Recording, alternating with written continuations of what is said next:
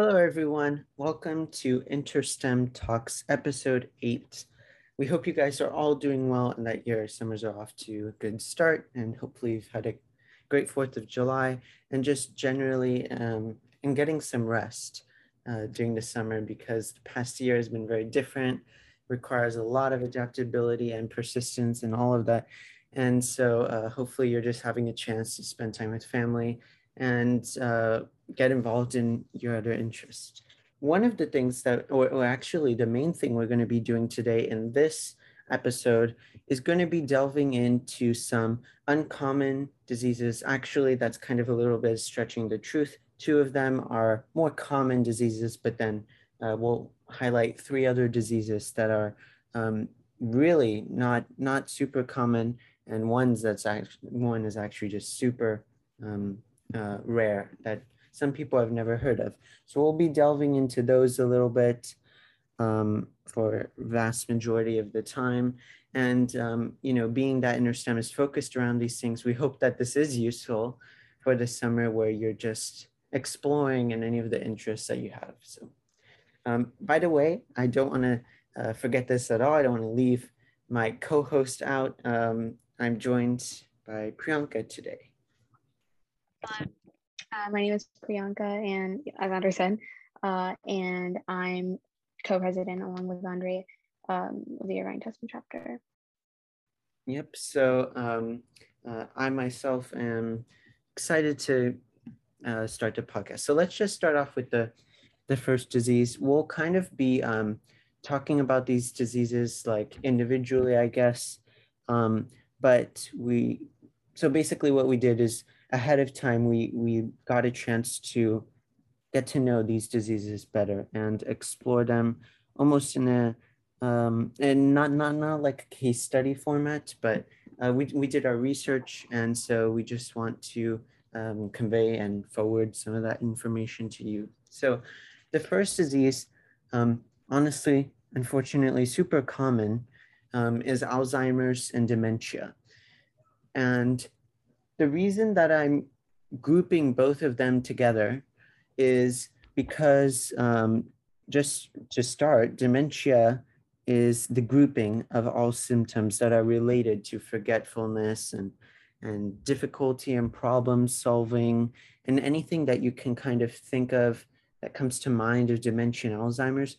Dementia is a grouping of those type of symptoms and behavioral as components. But Alzheimer's is a much more specific and most common cause of Alzheimer's.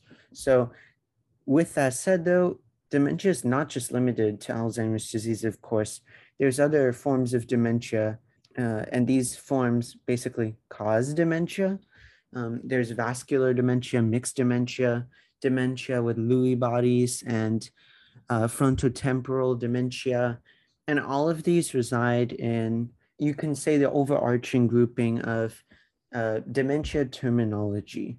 So that's just like an overview of well, what what's the difference between them? What's the um, structuring? Like what, what's the terminology of those two diseases and how are they interconnected? Now, going off of that, Alzheimer's disease is currently known to um, be caused by the abnormal buildup of proteins in and around brain cells.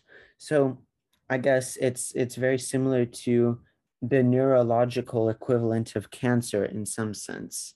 Um, because instead of cells, there's an abnormal buildup of protein. It's kind of it's abnormal. It, it's not intended for the brain to have such a large, massive, rapid accumulation of proteins in the way that it's um, observed in Alzheimer's disease. So one of the proteins involved is called amyloid, the amyloid deposits basically uh, form these plaques around brain cells. Um, and those plaques are going to be affecting uh, a brain. If you're going to look at an Alzheimer's brain, like um, you can actually pull up some good pictures online compared to a healthy, kind of like a, a control variable brain, you'll notice the difference in that there's um, those plaques around brain cells. And then another difference is there's another protein called tau, and tau, um, there's deposits of tau which form tangles also around brain cells. So you'll, you'll notice both of those things. And then lastly, um, there'll also be like enlarged ventricles that appear on the brain. So those are some of the things that cause Alzheimer's disease. And those are some of the things that you would probably observe if you were to, I guess, look at this disease um, in your free time or anything like that. Another thing that I found um, kind of interesting or at least relevant to, to what I'm talking about is that the risk of Alzheimer's and and or I guess vascular dementia is actually at least so far what what they can observe is that it's increased by different conditions that damage the heart and blood cells. So that can include anything from heart disease um, and diabetes to like high blood pressure or high cholesterol. And so um, those are just increased risks, I guess, that can cause or at least aid in the development of Alzheimer's. And so for vascular dementia, that kind of makes sense. There is a link. Um, but Alzheimer's, I, I thought that was interesting. Um, another thing that was recently in the news and was one of the main reasons that I wanted to make this um, a focal point of today's discussion is very recently, as of June 2021, the FDA approved, um, I might butcher this drug's name, aducanumab, for the treatment of some cases of Alzheimer's disease. Basically, it's the first drug in the US, or from what I can understand, the world, to treat Alzheimer's. It's not a cure, but it targets and removes amyloid plaques. And those were some of the, the proteins that we were talking about that cause Alzheimer's. So within that drug, there's different substances. Now I have them written down here in front of me. There's uh, donepezil, rivastigmine. I, I cannot pronounce these. Galantamine.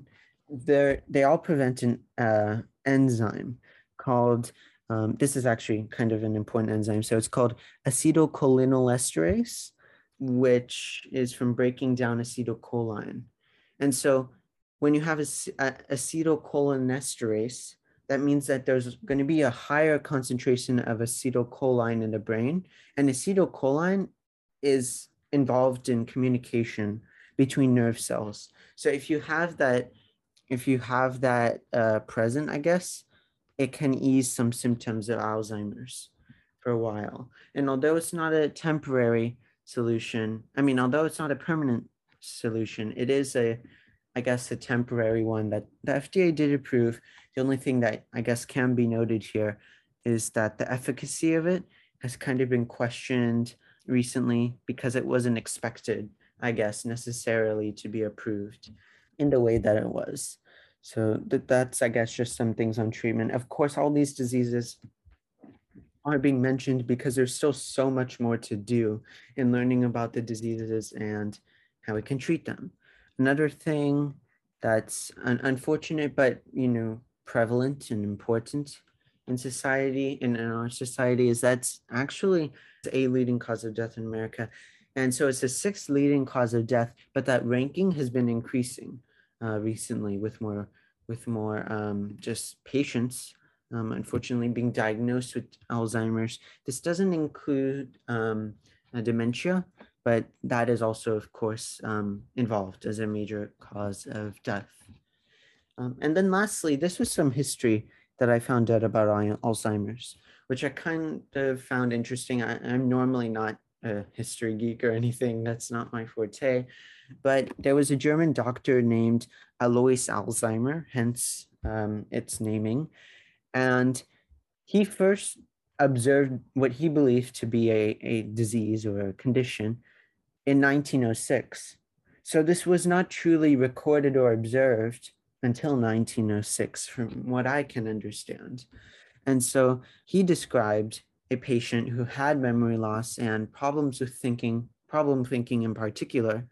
And so after his after the death of the patient, the doctor noticed that parts of the brain were shrunken and he, he notated a lot of the things that um, we're familiar with, with with with brains that have Alzheimer's disease. So that's that was I guess like the first observation of it. And um, I guess that was like the last fact that I thought was interesting. related to Alzheimer's and um, dementia. And so our next disease, actually, I'll, I'll let Priyanka take over the next. Uh, so the next disease is a disease called myasthenia, and this is a pretty rare uh, chronic autoimmune neuromuscular disease. Um, and so basically, it's uh, unfortunately it's very rare. Unfortunately, it can have some uh, pretty devastating effects. And essentially, what this um, disease it causes is uh, weakness in the skeletal muscles. And what happens is uh, d- diagnosis of myasthenia isn't uh, unfortunately the easiest. So the longer people go without getting it diagnosed, and the more basically the more activity they're exposing themselves to and going through, um, it the condition of the disease essentially worsens as you know they're they're continuing to uh, live you know the normal active life of essentially a normal person. Um, however uh, by taking periods of rest um, after a quick diagnosis this disease can uh, fortunately be um, uh, reversed to a certain extent. And so essentially uh, going more into what exactly myasthenia causes and it's centered around um, the muscles that it affects are responsible for multiple functions, but the most essential ones are obviously breathing and um, the ones involving you know, any sort of movement of the body, um, basically the arms and legs. And so, what myasthenia gravis uh, does to these is um, that it attacks certain tendons and joints first, and uh, as a result of certain uh, sometimes chemical differences in the brain, sometimes hormonal differences. Um, and as a result, it causes them to worsen, as I stated before, uh, over time. And it essentially gets to the point where, you know, you can physically see, for example, in certain patients, drooping of the face uh, because their muscles are just not able to hold up, right? If, it, if even if they try to do something as trivial as make a certain expression, their, their facial muscles just can't support that. And so going a little bit into the name because um, it's not a very um, a straightforward name. So the name itself, myasthenia, uh, is not actually the full name of the disease. It's actually myasthenia gravis, and it's based. This is a Latin and Greek name, and uh, in origin it means grave or serious muscle weakness. Um, and so that's, I guess, a little bit, little background info about, uh, I guess, the technical meaning of the name. Um, as for a cure to this disease, there is unfortunately no known cure for it, uh, but there are currently lots of therapies uh, in the works. Um, and most cases of myasthenia gravis are, you know, not as horrible. Um, so with therapy, uh, the prognosis for most patients can often be extended uh, significantly. Uh, and the available treatments control symptoms um, of myasthenia gravis, and they also usually allow people to have a pretty high quality of life that, you know, uh, a normal person can enjoy. And the prognosis is a normal life expectancy. So going into symptoms and how people can often tell, uh, the onset of the disorder it tends to usually be pretty sudden, and so symptoms are not, as I stated before, usually immediately recognizable. Um, and the degree of muscle weakness involved can also vary greatly among individuals. So it's also that often that makes it harder for doctors to also diagnose because uh, it can vary so much between uh, from patient to patient. However, we uh, like I said, as I stated before, um, one of the biggest symptoms is drooping, usually drooping of one or both eye, eyelids, and this is medically known as ptosis. Uh, weakness of the eye muscles is another symptom, um, and this is called ocular myasthenia. Um, in, in this case, sometimes with certain patients, it'll only affect their eyes and it may not even extend to other parts and muscles of the body. Uh, another symptom is blurred or double vision, known medically as diplopia uh, changes in facial expression, difficulty swallowing, impaired speech known as dysarthria, and general weakness in the arms, fingers, neck, and legs are, is also another common symptom of myasthenia gravis. So talking about this disease, it's really important to know something specific called the uh, called a myasthenic crisis, and this is basically a medical emergency, and it occurs. It can occur any time any at any point uh, from the onset of the disease. And it's basically a medical emergency that occurs when the muscles that control your breathing weaken to the point where individuals might require a ventilator to help them breathe. Uh, and at this point, obviously, hospitalization is imminent. And it's often triggered by infection, stress, surgery, or any sort of negative reaction to medications uh, that may be involved as part of the treatment plan for their current stage of myasthenia gravis. Uh, approximately 15 to 20% of people who are diagnosed with myasthenia gravis uh, experience at least one myasthenic crisis during uh, the onset of their disease. Um, however, up to about half of the total uh, diagnosed population um, can experience myasthenic crisis, unfortunately. Uh, certain medications actually have been shown to cause myasthenia gravis. So, um, you know, these medications are also directly linked to the cause causation of myasthenic crises as well. So now I want to get a little bit into what causes myasthenia gravis. Um, so essentially, it's basically antibodies because after all, myasthenia gravis is a autoimmune disease. It's a chronic autoimmune disease, which means that the immune system that is normally responsible for protecting the body uh, attacks itself. As in, as with any other autoimmune disease, the immune system is attacking itself uh, in the attempt to protect foreign organisms from entering. So myasthenia gravis is basically caused by an error in the transmission of nerve impulses to muscles, and it occurs when normal communication between the nerve and the muscle is interrupted at what's called a neuromuscular junction, hence myasthenia gravis being a neuromuscular disease. Um, and a neuromuscular junction is essentially the place where nerve cells connect with the muscles that those nerve cells are responsible for controlling. So neurotransmitters, basically chemicals that neurons or brain cells use to communicate information, um, are released at these sites as well. And normally, when electrical signals or impulses travel down what's called a motor nerve, uh, the endings of these nerves, the nerve endings, they release a neurotransmitter called acetylcholine. And I believe uh, Andre talked about this with Alzheimer's as well. And acetylcholine is essentially is responsible for binding to sites called acetylcholine receptors uh, on the muscle. And this binding uh, activates a uh, activates and causes a muscle contraction. So what happens in myasthenia gravis is that antibodies uh, which are immune proteins produced by the body's immune system. They these antibodies uh, basically alter or destroy the acetylcholine receptors um, at the neuromuscular junction.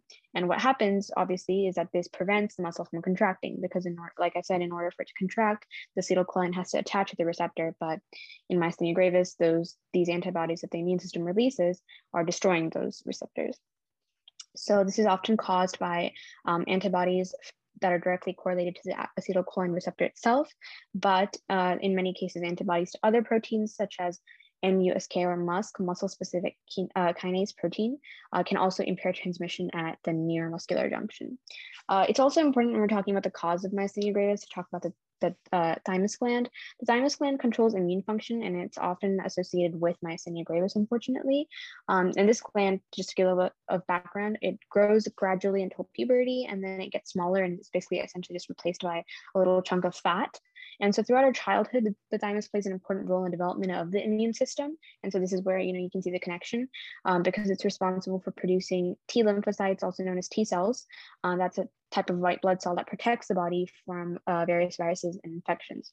However, in adults with myasthenia gravis, the thymus gland remains large. Instead of shrinking and being replaced by a fat, it still remains large. And so that's one way actually doctors can diagnose. They can often run uh, x-rays or MRIs to see uh, the thymus gland and look at the size of it. And so people with the disease typically have clusters of immune cells in their thymus gland, and they can develop something called thymomas, um, which is obviously a tumor on, on the thymus gland. And thymomas are most often harmless, but they can become cancers. Um, then that's why I haven't stated it yet, but ca cancer is also often, um, cancer of the thymus gland or thymomas uh, is often uh, correlated with myasthenia gravis. Uh, lastly, I do want to touch on um, how myasthenia gravis is diagnosed, sorry, and uh, you know who is most susceptible to getting myasthenia gravis. So first of all, myasthenia gravis is usually diagnosed um, by a physical and neurological examination. Um, a physician, after reviewing a patient's medical history, will you know do a physical examination, and in a neurological in the neurological examination, they will check muscle strength because obviously that's most correlated with this disease, uh, the tone of the muscle, coordination, sense of touch, and they will also check the eye movements and any drooping because that's a, a common symptom with myasthenia uh, gravis. They'll also perform something called an edrophonium test. And this test basically uses injections of something called edrophonium chloride to briefly relieve um, weakness in people with myasthenia gravis. And the drug, basically, what it does is it, it this, uh, this is tied to the cause. It actually blocks the breakdown. Edrophonium chloride blocks the breakdown of acetylcholine, and it temp- temporarily increases the levels of acetylcholine at the neuromuscular junction. And what that essentially the point of this is for a physician to see um, and test ocular muscle weakness or basically muscle weakness of the eyes. Blood tests can also help because again, they can check for the MuSK uh, antibody, um, are the anti-muscarinic antibody because this is often something that's commonly found in individuals who have been diagnosed with myasthenia gravis. Um, and so physicians can check for that as well. So yeah, that's a that's pretty much um, all I have to say about this very unfortunate and rare disease, but uh, it's quite interesting disease to think about as well. Yeah, definitely. Um, uh, myas, myasthenia gravis, correct? That's the name? Yes. Okay. Yep. Okay, very interesting. Um, so that was definitely an example of a, a more rare disease um, that's still very interesting and, and, and relevant. Um, but as another uncommon, actually as another common uh, disease, there's cerebral palsy that I wanted to focus on a little bit. Um, so just for anyone who didn't know or is not exactly familiar or needs a refresher of this disease, um, I want to go over the symptoms first.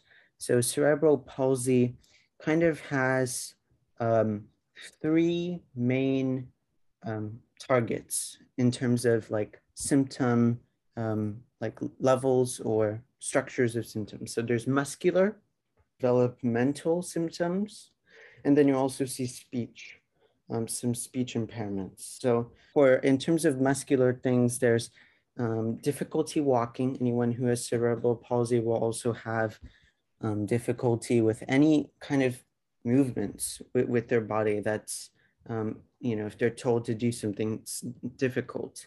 Um, muscle rigidity, that's another uh, muscular component. There's problems with coordination often, very stiff muscles and overactive reflexes and, and muscle spasms and paralysis potentially on one side of the body.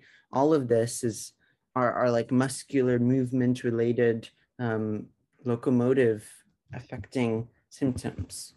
So um, those are some like I'd say those are one of the most prominent symptoms that you can observe pretty easily in most patients. For developmental symptoms, there is I was reading online and I, I kind of didn't like the way they worded this, but let me just say it and then and explain a little bit of how I, I dislike it.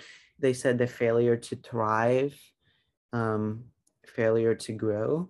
And and so although that's true, it's just very it's like um uh, it's the equivalent, I think, of horrible bedside manners. Um, but there is difficulty. It is true. There is difficulty in thriving for sure. This disease affects that um, there's there's slow growth, uh, most definitely, and there's speech delay, especially in children. And then that that segues into the last set of symptoms, which is speech. Um, there can be speech stuttering often, or just inability to speak. Um, and then there's like a tag on a bunch of other symptoms, some of which are actually very important. So there's like drooling, difficulty swallowing, uh, paralysis, as I mentioned, seizures, actually a very deadly um, or an unfortunate part of the disease, um, spastic gait, and teeth grinding. There really are a myriad of, of symptoms with this disease. But um, the reason I think I'm kind of familiar with this disease, and one thing I do want to mention as part of, uh, you know, as I'm going through cerebral palsy, is that my uncle has been diagnosed with the disease ever since he was born. And so, one of the things you'll notice with cerebral palsy is that um, it's caused by gene mutations while in the fetus. We don't, we really need to do a ton more research on it. There needs, there's a lot that needs to be learned um, and explored about the disease. Of course, it's very difficult to study. That's why we don't know a ton about it. Um, but we do know that there's, there's gene mutations in the fetus. Um, and so as a child, um, of course, I wasn't alive. It, it's my uncle. So, um, but as a child, he actually had a, a better time in terms of symptoms than he does now. So when he was a child, he was like getting to a point where he could almost walk. Um, you know, as, as a baby, you can't walk anyways, but you know, age six, seven, he was like trying to get to the level of walking or understanding people or and and just being on the borderline of, of having what normal society would deem as a normal life um, but then you know as time grew it just um, the disease just kind of not necessarily worsened, but it didn't get better.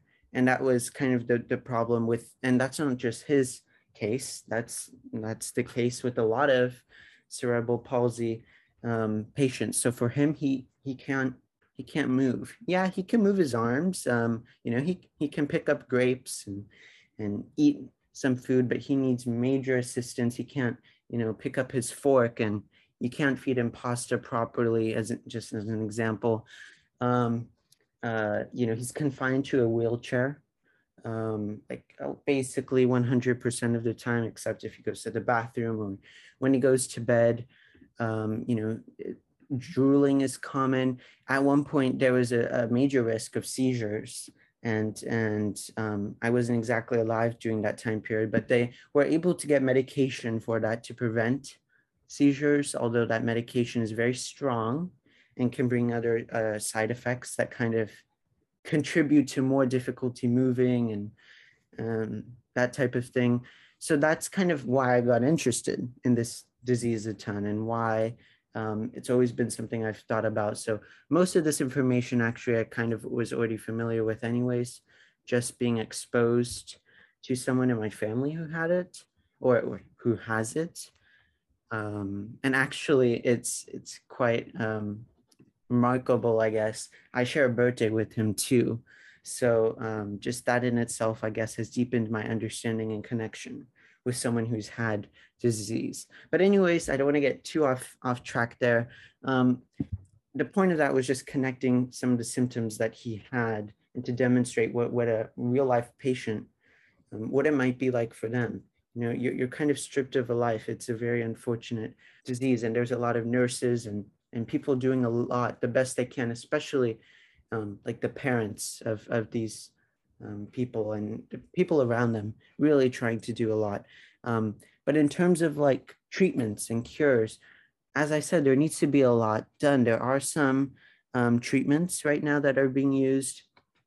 Major things are just like therapy and, um, you know, being that they're not able to have a job or travel around or, or do anything that we, we take for granted being that they're not able to do those things, uh, it's very common. At, at, least this is with my uncle. He goes to um, like a facility every day during COVID. My my grandparents have had to do it all on their own, but um, he goes to a facility and they kind of like it's half therapy and half just trying to get his mind to work a little bit as as much as possible um, and just to get him doing things and not to make his life so so bored, boring, I guess. Um, but that's one form of treatment just to kind of ease the symptoms and even if not, uh, uh, you know, significantly improve the, the, uh, the symptoms of the patient, also just to bring a sense that something is, is that something can be done to others around them as well. But then in addition to that, there's also some uh, medications. These can be like, for example, for muscle relaxant. So there's baclofen, that's one of the drugs. There's tizanidine, um, and there's diazepam. Those are three drugs used to treat cerebral palsy. I'm just mentioning these drugs because if you're curious to learn more about them, please do look them up. That's where like the most interesting things will likely be. Um, and then the last thing regarding research, is um, that there's a ton of research being done. You know, there's not like recently, from what I understand or what I know, there haven't been breakthroughs, but there's just a ton of forms of research with cerebral palsy. I'm going to name a few so that if you're interested, you can look them up. There's um, genetics defects research, there's white matter damage research, there's Botox research, which is actually mainly used with children um, constraint induced therapy, which is a form of therapy, again, mainly for children. And actually, um, it puts the stronger limb of the child in a cast, and that has an effect on their ability to work, kind of, or at least exercise. And as a child, it's very cri- uh, critical to see if you can try to do as much as possible to prevent future um, issues with the disease and um, future symptoms. Um, there's non-government research on cerebral palsy that's separate from the NIH. Um, there's there's also um, the March of Dimes, which I participated in like a long time ago. Um, but it's a nonprofit organization that carries out studies aimed at the prevention of premature birth and birth defects. So, um, you know, that's very correlated and significant to cerebral palsy, of course. So that's a very large organization. There's also other foundations if you're interested, um, the Cerebral Palsy Research Foundation. And so um, research, like anything neurological, I guess these days are automatically kind of, um, how do I say? I feel like there's already so much attention around neurological diseases, but ultimately they require more treatments and they require more cures. And so that's the goal with a um, disease like cerebral palsy. And I guess the last thing I'll just say, just to leave um, this disease off on the on the final note, is that although this disease is is common, it's it's a it's just very it's a, an unfortunate disease. Um, but despite that, there's a wide array of spectrum for the level of symptoms you could have. You could have cerebral palsy and be able to walk around. It's possible.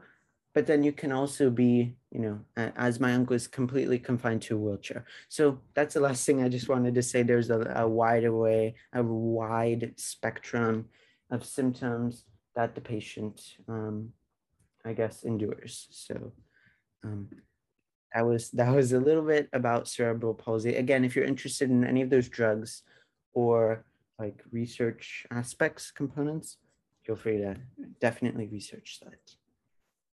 Okay, uh, I'll be talking about Miss C, or also known as Miss A, uh, in other cases. And this is basically multi-system inflammatory syndrome.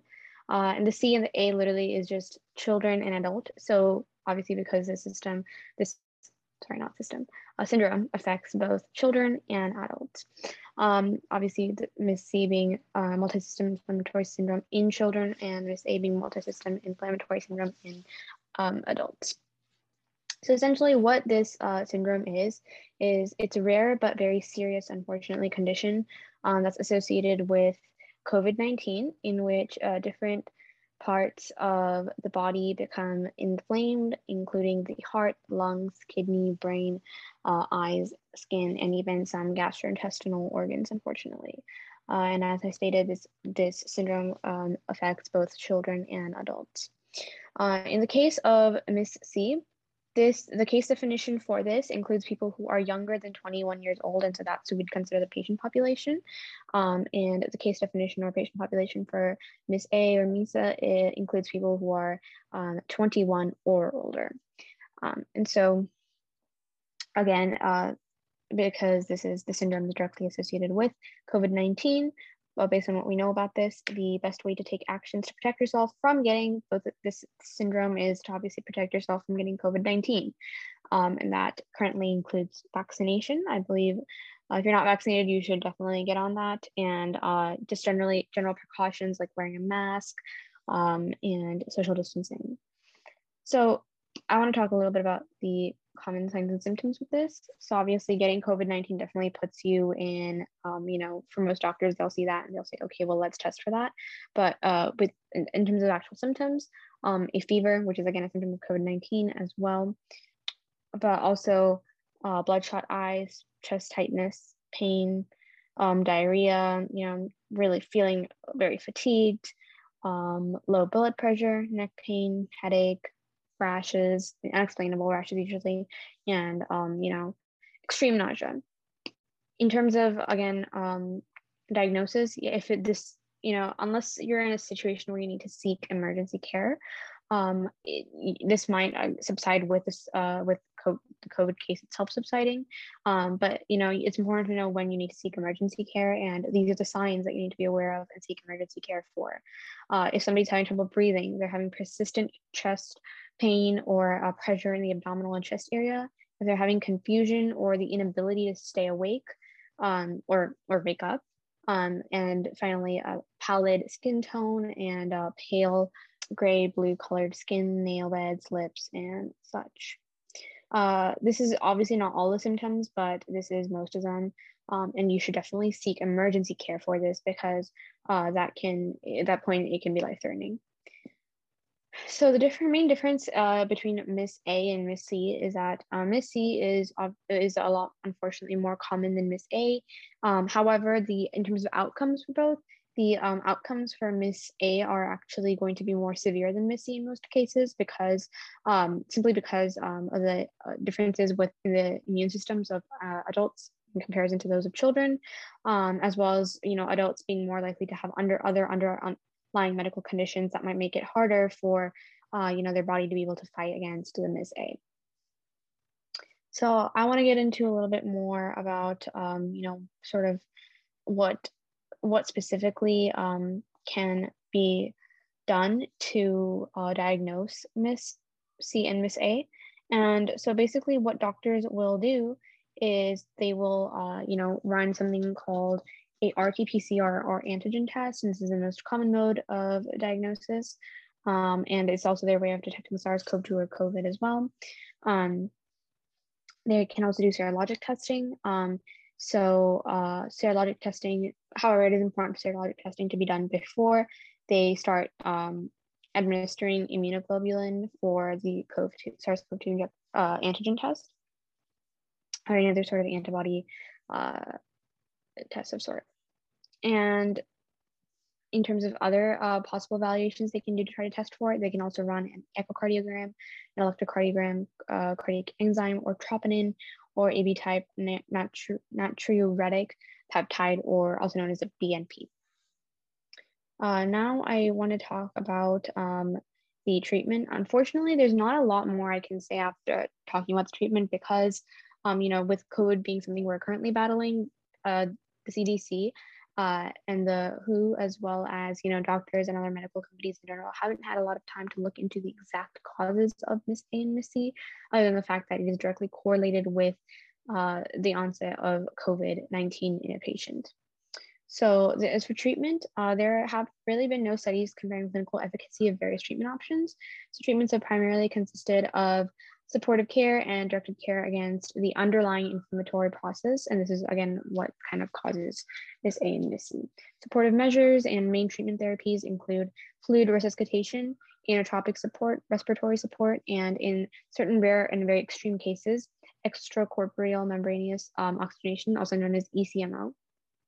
And because this is an inflammatory process that causes MS A, uh, you know, they, they also treat uh, some patients with anti-inflammatory measures like uh, frequent use of steroids and IVIG, which is um, basically intravenous uh, immunoglobulin, um, which is also used in general COVID uh, treatment as well. Thrombotic prophylaxis is also used um, uh, because uh, MIS C, well, so basically the case of in children, is often hypercoagulable. So prophylaxis usually helps with any kind of hypercoagulable uh, disease. And the American College of Rheumatology has also developed um, uh, additional guidance for pediatric patients just in terms of taking extra care uh, and not giving them certain medications like aspirin um, because it can uh, cause potential future coronary issues in them.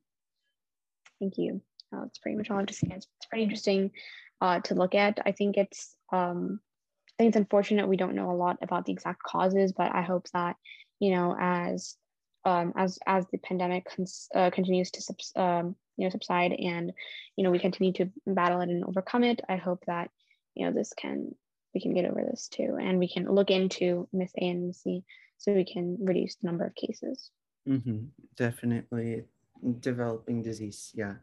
That okay. So so far we've gone over MISC, multi-system inflammatory syndrome. We've gone over cerebral palsy. Um, and then we, we did the other two diseases at the beginning. And so the last one I want to do is um, it's called Alice in Wonderland syndrome. You might have heard of it, you may have not, but it's a very rare or, or actually just generally pretty rare neurological disorder that is characterized by distortions of visual perception, the body image, and generally the experience of time. So in essence, people can see things smaller than they are, or they can feel like their body is larger, or again, smaller. It can alter in any size. And then there's a bunch of other um, symptoms that also coincide with the um, Alice in Wonderland syndrome. And so those can also um, be experienced. Some of those are like migraines, nausea, dizziness, um, agitation, and other less frequent ones include like memory loss, actually, um, emotional instability, loss of limb control, um, sound sensations, like lingering sound sensations. So you can clearly see a lot of these um, symptoms are very related to neurological symptoms that you might expect for a neurological syndrome to have. In regards to the causes of this disease, the abbreviation would be AIWS. The causes for AWIS are not are not really known, um, but generally, what can contribute, or or what like these are like things that you might observe, and then you might get AIWS is like a typical migraine, a temporal lobe epilepsy, uh, brain tumors, psychoactive drugs of Epstein-Barr virus infections. That's that's a mouthful, but definitely look that up if you're interested. It's pretty interesting. Um, I don't have the time in the podcast to go through that in depth, but ultimately, there's no proven or effective treatment yet for this this rare um, syndrome. However, just in terms of treatment plan that can be done as much as possible by medical professionals, that plan will consist of migraine prophylaxis and uh, migraine diet. So centered around migraine, um, like ways of treating migraine, because those are the symptoms that this disease or disorder or whatever you want to uh, terminize it as, that's what they revolve around. The most interesting thing about this disease that gives it its name is from as as the author of Alice Alice's Adventures and, and Wonderland, um, Lewis Carroll was the actor. I mean, not wait, not the actor. He was the author of the the book, and so people um, kind of they don't have direct evidence, but it is very possible that he was influenced by his own experience of migraine in writing the book there's um, a moment when where when Alice finds a bottle labeled "Drink Me," and when she does that, she shrinks to less than a foot tall, and almost like instantaneously, she consumes a cake that causes her to grow very very tall, and then her head kind of like hits the ceiling. So that's something that genuinely as like a form of uh, I guess, hallucination or something that you would feel. It's an, you wouldn't actually increase or anything um, in terms of height, but that's something that the patient might feel like very intensely, and people think that that that might have been influenced by um, Carroll's own experiences, kind of, and including that in the um, in the book. So that's where where it gets its name, Alice in Wonderland syndrome ultimately that that actually wraps up all the syndromes there or syndromes diseases disorders um, impairments. We hope that this provided um, a lot of just exposure or general insight to maybe spark interest in one of these diseases because if you are then i would i would say the next steps um, you know all all of us being high school students that want to learn more and are really hopefully fascinated by this this kind of stuff. Um, at least if you're into medicine or, or biology and those relating subjects, then the next step is to take this to, um, you know, research or um, other programs. So if you're really, really interested in cerebral palsy, well, then just like start watching some videos on, on research that's being conducted or read some articles and then dive a little deeper. Maybe next summer you can find a program that uh, goes into neurological disorders, or maybe it's uh, revolving around autoimmune diseases. So, um, the purpose of this podcast really was to just give some insights into some of the routes you could that you could take, and then um, allow you or, or just give you, I guess, a, a little bit of a drive to um, move forward. I guess with that.